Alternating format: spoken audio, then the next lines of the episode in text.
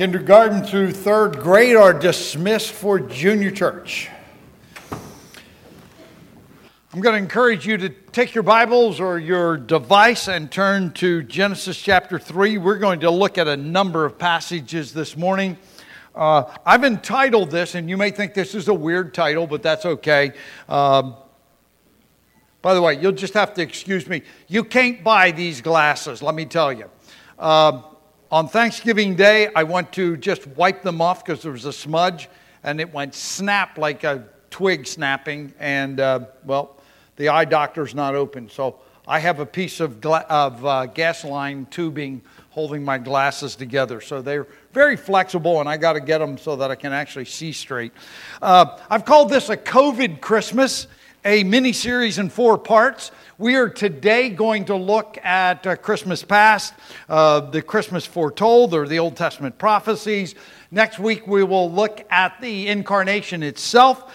The week after that, we're going to look at what happened since that. And then the last week, we will look to the future because each one of these has something in common that is in common with where we live right now. Because the prophecies all have a context, context, and the context of each one of the Old Testament prophecies is a time of upheaval and trouble and gloom and injustice and just things that are really bad.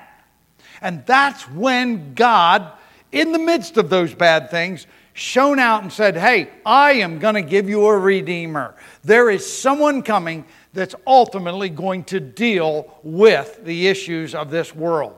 And so that's why I've called it a COVID Christmas, because as I looked, I found out, and you just think about it. Many times we'll do a Christmas pageant or we'll tell our kids a Christmas story, and it's a nice sanitized version. A baby's born in a manger. By the way, I'm not mocking any of these things, but you know what? If you look at all the problems and all the hardship in each one of these steps, including the ministry of Christ, you realize that where we're at is not all that unlike everything from the past. Of course, it wasn't COVID, it was other things, like killing all the baby boys in the, the land, you know, that kind of thing. So uh, we'll see that. So I've called it a COVID Christmas. Um, I never want to do this sermon series again. So, uh, but with that as a background, I'd like to point out something because I'm going to come back to this. I'm going to circle around and come back to it.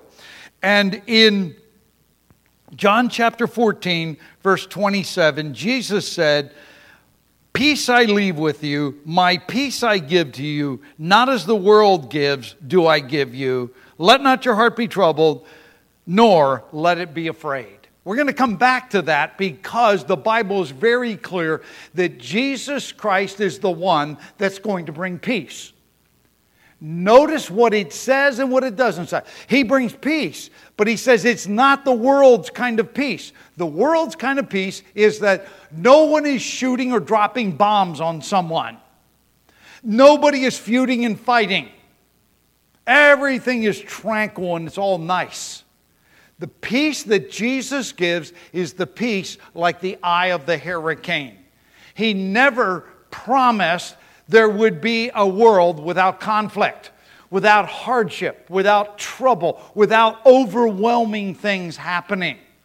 He says, in the middle of that is where I give you my peace, not the world's kind of peace. It's His kind of peace that comes from a relationship with Him. That's the difference. And I want to challenge you, and I hope you leave here with this.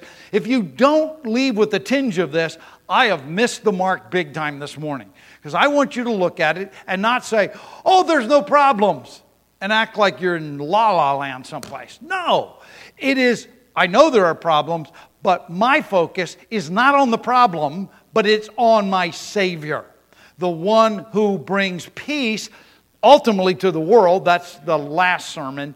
But brings peace to individuals, like he said in John 14 27. So, with that as a send off, let's go to Genesis chapter 3.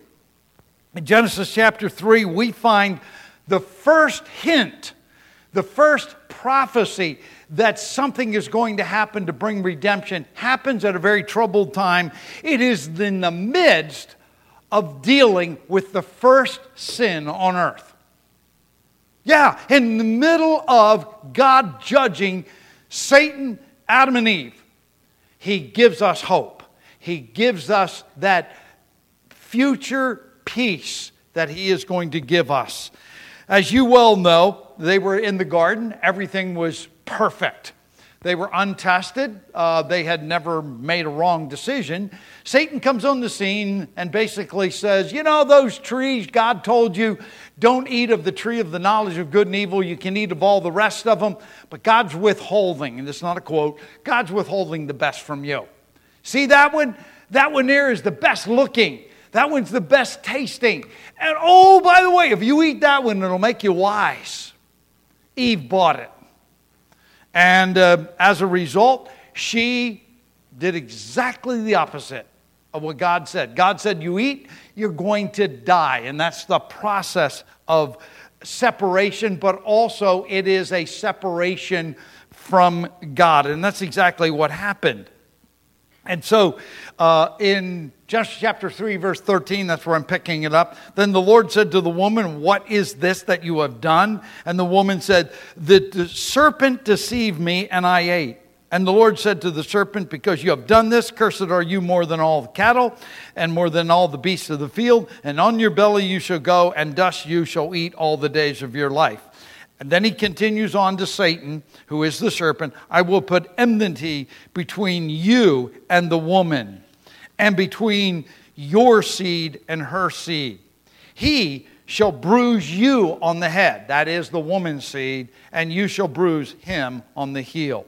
Now, that is a very, very, and I, I don't want to call it vague, but it doesn't give us a lot of information but it does give us some information. You see, a head wound is one that's fatal. Bruised on the foot is not fatal. It hurts like crazy. I've hurt my feet and my ankles numerous times in life, and it was never fun, but it didn't kill me. But if something like that happened to my head, like stuff where you jump and you when we were kids, we would jump off the top of the granary, which was like nine feet, right onto the hard boards. I, how dumb that was, I don't know, but it would sting like crazy, but you thought you were cool doing it. Well, if you would have jumped on there head first, you would have been dead instead of just hurting. Well, that's what he's saying here. And so, in that midst, there's something there. He said, the seed of the woman.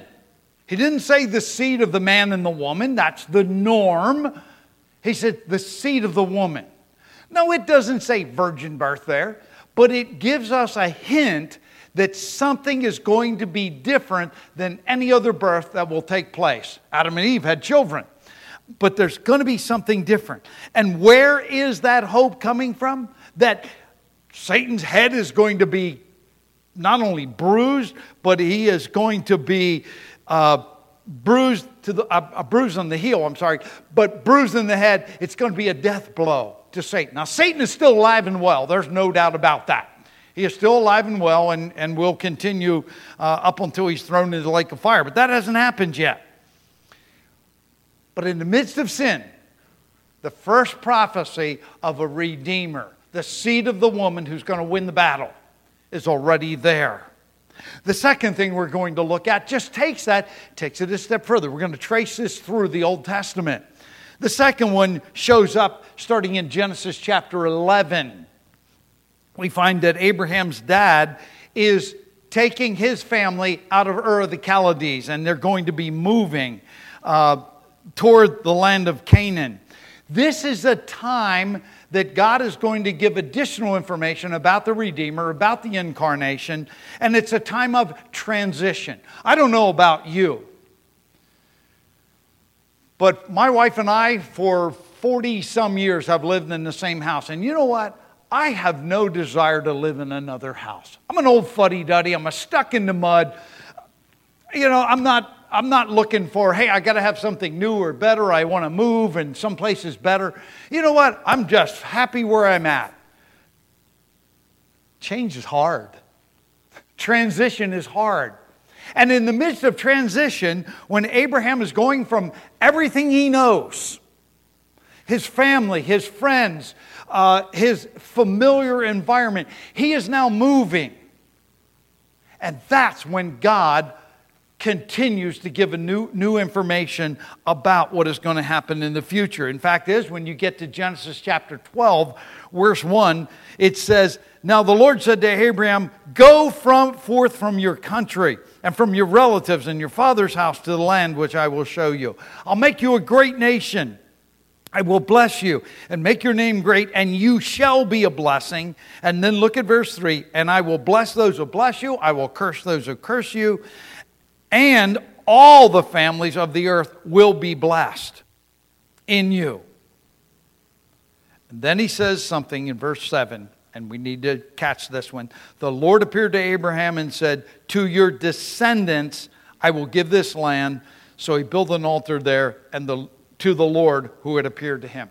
The word descendants is singular. Now, I know it's translated plural, but that's going to be singular. And I know it belongs to be, means to be singular.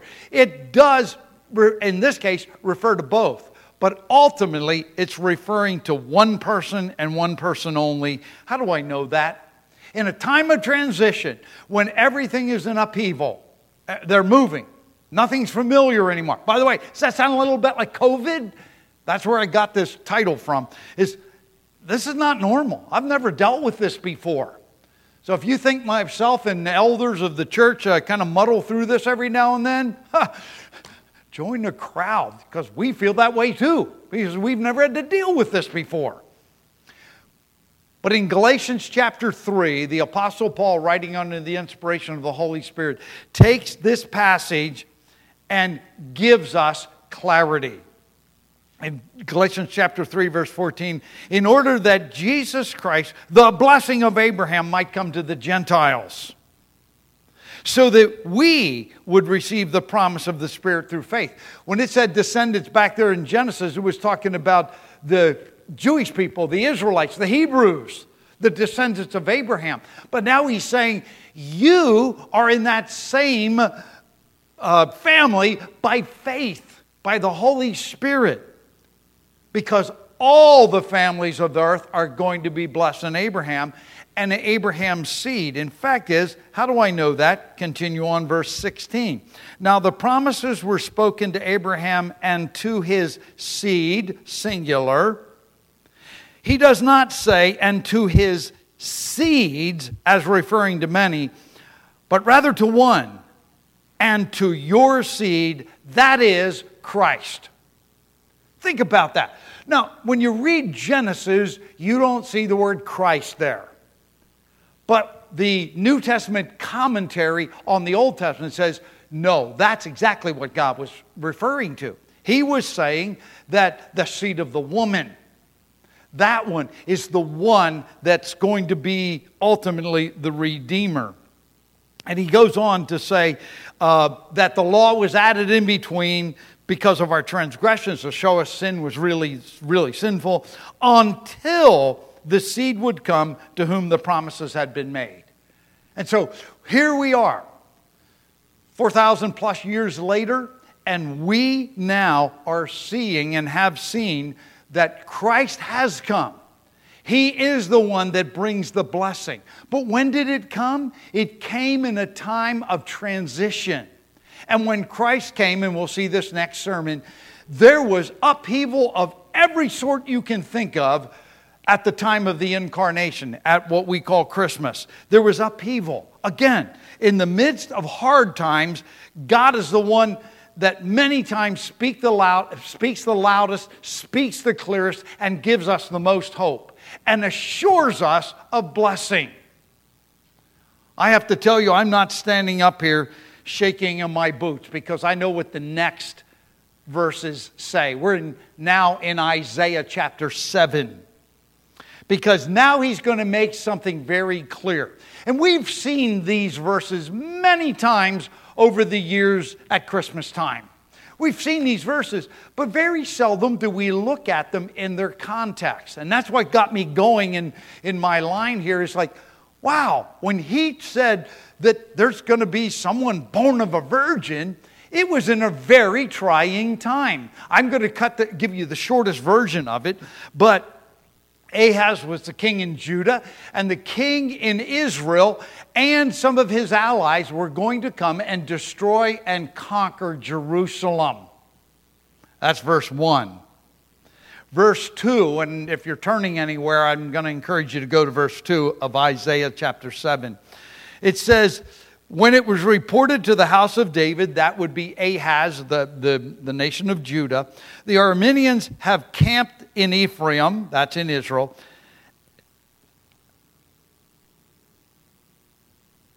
Isaiah, um, yeah, sorry. Ahaz is heart and the hearts of the people shook as the trees of the forest shake with the wind. Think about this. I would say this if somebody was that scared, I'd say they're shaking in their boots. Literally, it's saying they were shaking. That's how scared they were. They knew they were had. They knew they could not militarily save Jerusalem. And so they're in bad times. It is trouble. The threat of war, the threat of being conquered, the threat of dying. That's where they're at. And it says they're shaking like a tree shaking in the wind. And then the Lord said to uh, Isaiah, Go to Ahaz. And here's what you need to tell him. Look at verse 4. And I want you, if there's nothing else you take from this whole sermon, listen to this verse. Say to him, Take care, be calm, have no fear, do not be faint hearted. You're, you're just about ready to get conquered. And you're probably going to die or be taken captive, and it's going to be horribly miserable.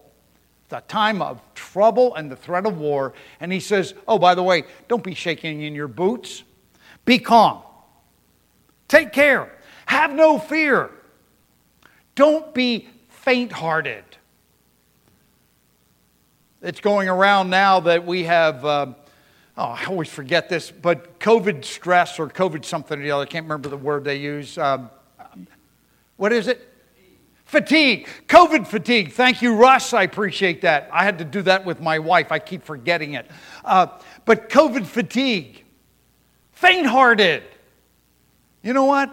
I don't like what's going on. It is miserable being a pastor at this time. It's also been a great opportunity to speak up for the Lord and I've had to, those opportunities. But I'm not sitting here shaking in fear. And I'm not worried because I know that I got to focus on the right person. That's Jesus Christ.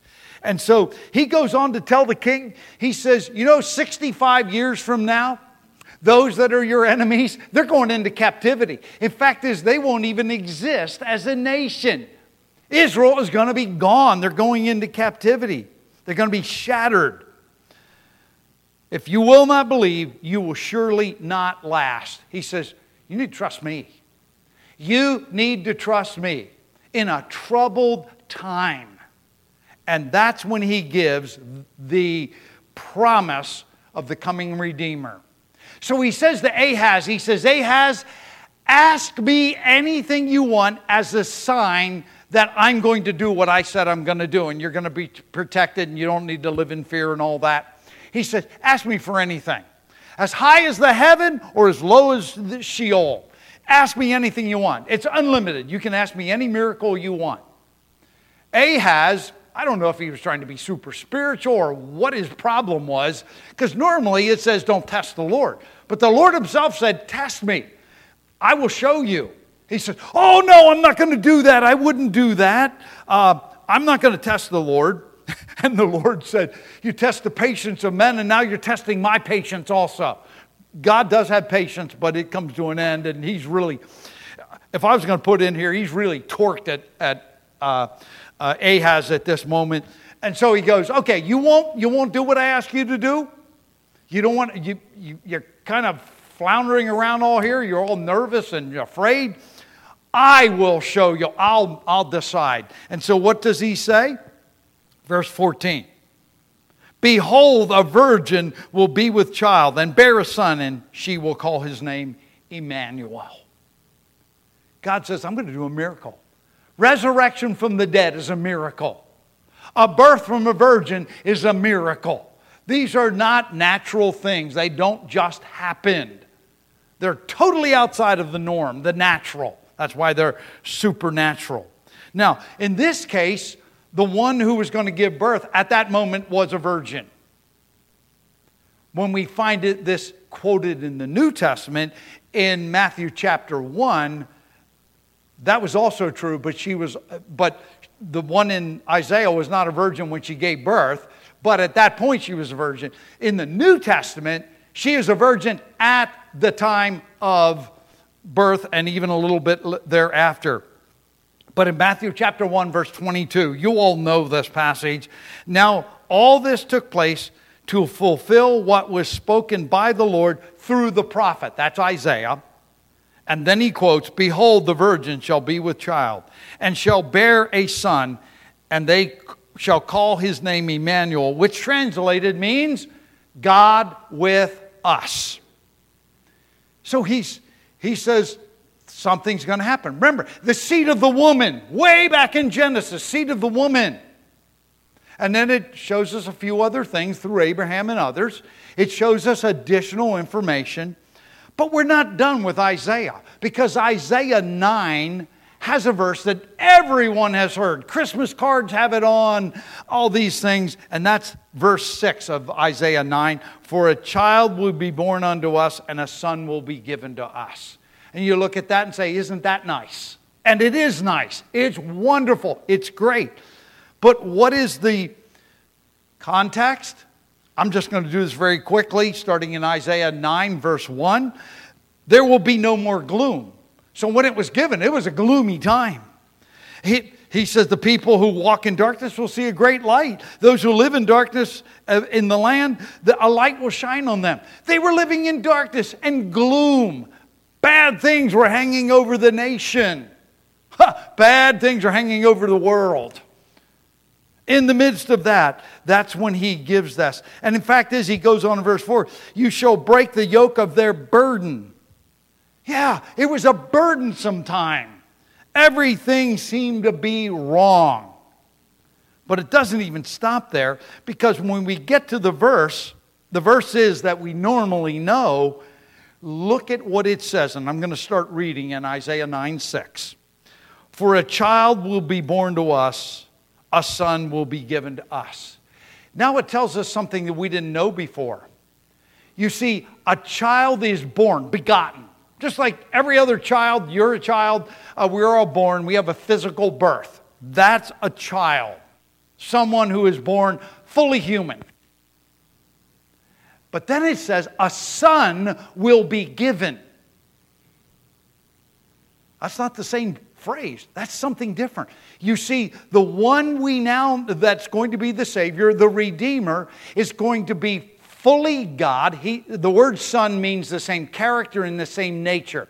He is absolutely 100% the same character and nature of God, but he also has a human nature and a human personality and all the other things that are true of human beings, minus sin, because sin is something that is added, that is not part of being a human. It was added because of the fall, Genesis chapter 3. Here we have God in the flesh, the God man. Wow. Think about that. In the midst of the gloom and the despair and all these things, he's saying, God is going to come and take on flesh. In the middle of bad times, God is going to do something that has never happened before. And then it says, think about this, folks.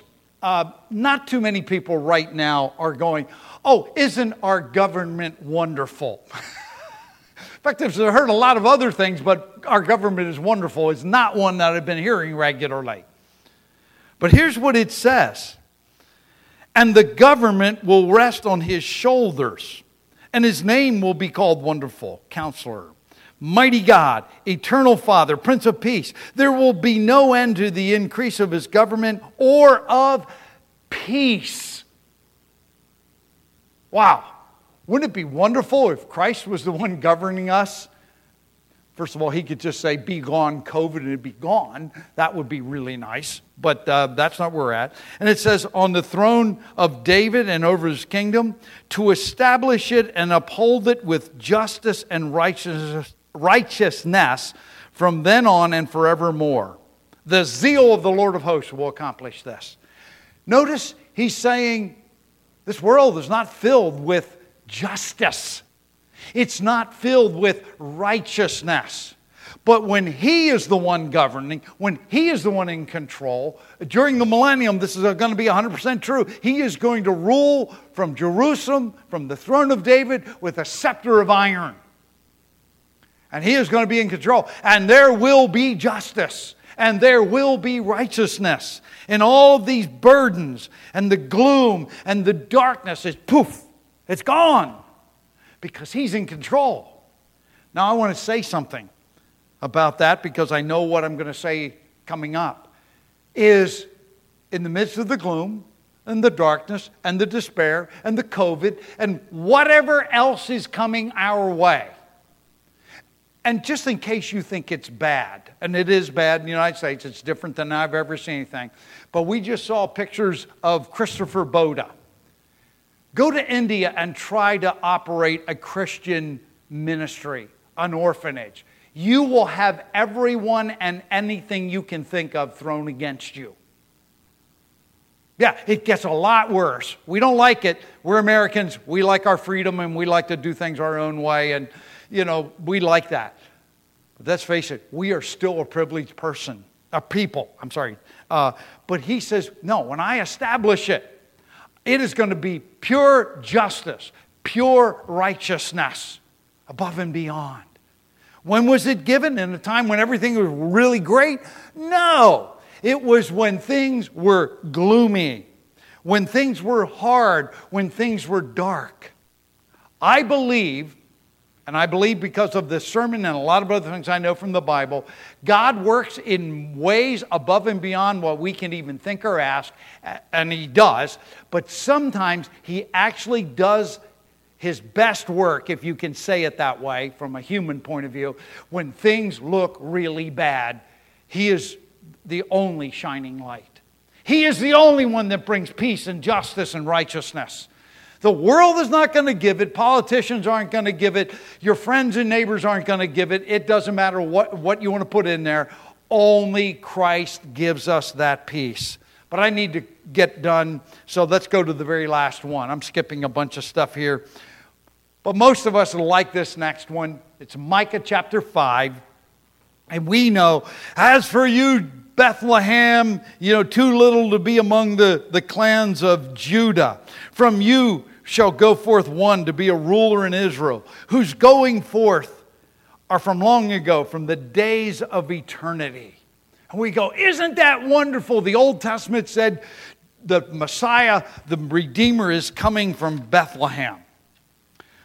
How many of you like, I probably shouldn't even, how many of you like to pay taxes?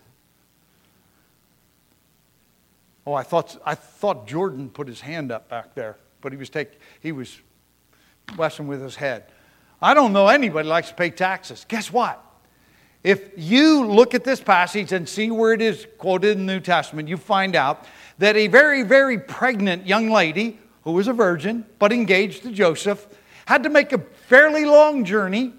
We don't know if she rode a donkey. Nowhere does it say that. She might have, who knows but had to make a very long journey from Judea, uh, uh, from uh, Galilee to Bethlehem. Why? So they could get her name on the roll, so that they could pay their taxes. it sounds like government. They want to make sure you're there and make sure you pay taxes. Well, guess what? Under those circumstances, Christ is going to come on the scene as a human being, as God man. But even in Micah chapter 5, verse 1, where this promise is given, it starts out Now muster yourselves in troops, daughter of troops. They have laid siege against us. With a rod, they will smite the judge of Israel on the cheek. Here it is, one more time. It's bad news. Things are happening. They're going to be smitten. They're, they have a siege against them. And God, in the midst of the darkness, in the midst of the hard times, says, Oh, by the way, there's light. There's something good coming. There's something that you've never seen before in the midst of these hard, troubled times. Notice here, it makes it clear this one who is coming from Bethlehem, who's going to be a ruler over uh, Israel, is the one that doesn't have a beginning.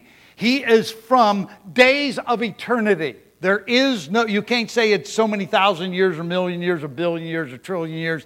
No, there's no end in that direction. There's no end in that direction. It's from eternity. He is God and God alone, but it doesn't end there. Verse 3 says, Therefore, he will give them up until the time when she who is in labor has borne a child. Then the remainder of his brother will re- brethren will return to the sons of Israel, and he will arise and shepherd his flock in the strength of the Lord, in the majesty of the name of the Lord his God, and they will remain because at that time he will be great to the ends of the earth. Now lo- listen to verse 5. The one, this one will be our peace time of a siege, a time of paying overwhelming taxation, the burden of those kinds of things. And he gives one more hope. And he says, Oh, by the way, don't fret. The one who's coming from Bethlehem is the one who is our peace. This one will be peace. The word our isn't even there. He's the one that's peace. And so when you look at the world around you, you can shake in your boots. You can see darkness and gloom. You can just be faint hearted and fearful. You can do all of those things. I totally understand why you would do that. But the message from the Word of God is in the midst of the worst times, He is our peace. Remember, Peace I give unto you. Not as the world gives peace, my peace I give unto you. It's a very different peace. He did not ever promise, He didn't promise Jesus Christ that He would be born into a, a luxury and a time of no upheaval. There was all kinds of upheaval. We'll talk about that next sermon. But there was all kinds of upheaval in the world when Christ came on the scene. There was all kinds of upheaval. Every time we looked at this morning when God made the promise and, and expanded on the promise. And He didn't promise us that if you're trusting Christ, everything is going to be great around you. No, He said, in the midst of it, you can keep your focus because there is one that gives us peace. He is peace in the midst of turmoil tranquility in the midst of the storm. Don't despair, folks. Don't despair. Don't be afraid. Don't live in fear. Don't be faint hearted. Don't allow the gloom and the darkness to be what determines what you do and how you think and how you operate in this world. Our focus needs to be on the one that we can trust in the middle of all of this. So, is this kind of a COVID Christmas? Yeah, but guess what? Even the foretelling of what was going to happen at the incarnation was always in a time of turmoil and burden and gloom and hardship. We will continue on if we keep our focus on the one who's our peace. Let's all stand together as we close. Father, thank you so much that you remind us on a regular basis, and these are just a few snippets from the Bible about who you are and how you operate and what you've made available to us and how you want us to operate in tough times. Lord, I pray that we would live not by allowing the circumstances to control us, but that in the midst of the circumstances, we would keep our focus on you, we would trust you, and allow your peace, the peace beyond all human understanding, the peace that the world cannot give, to be our peace of mind, our peace of heart, our emotions, our thinking, in every possible way. that we would be a light in the darkness, like Jesus Christ was a light in the darkness when he was born, and like the promises of the Old Testament were a light in the very gloomy times when they were given. Lord, help us to be salt and light in a dark and dreary world. We thank you in Jesus' name. Amen. God bless and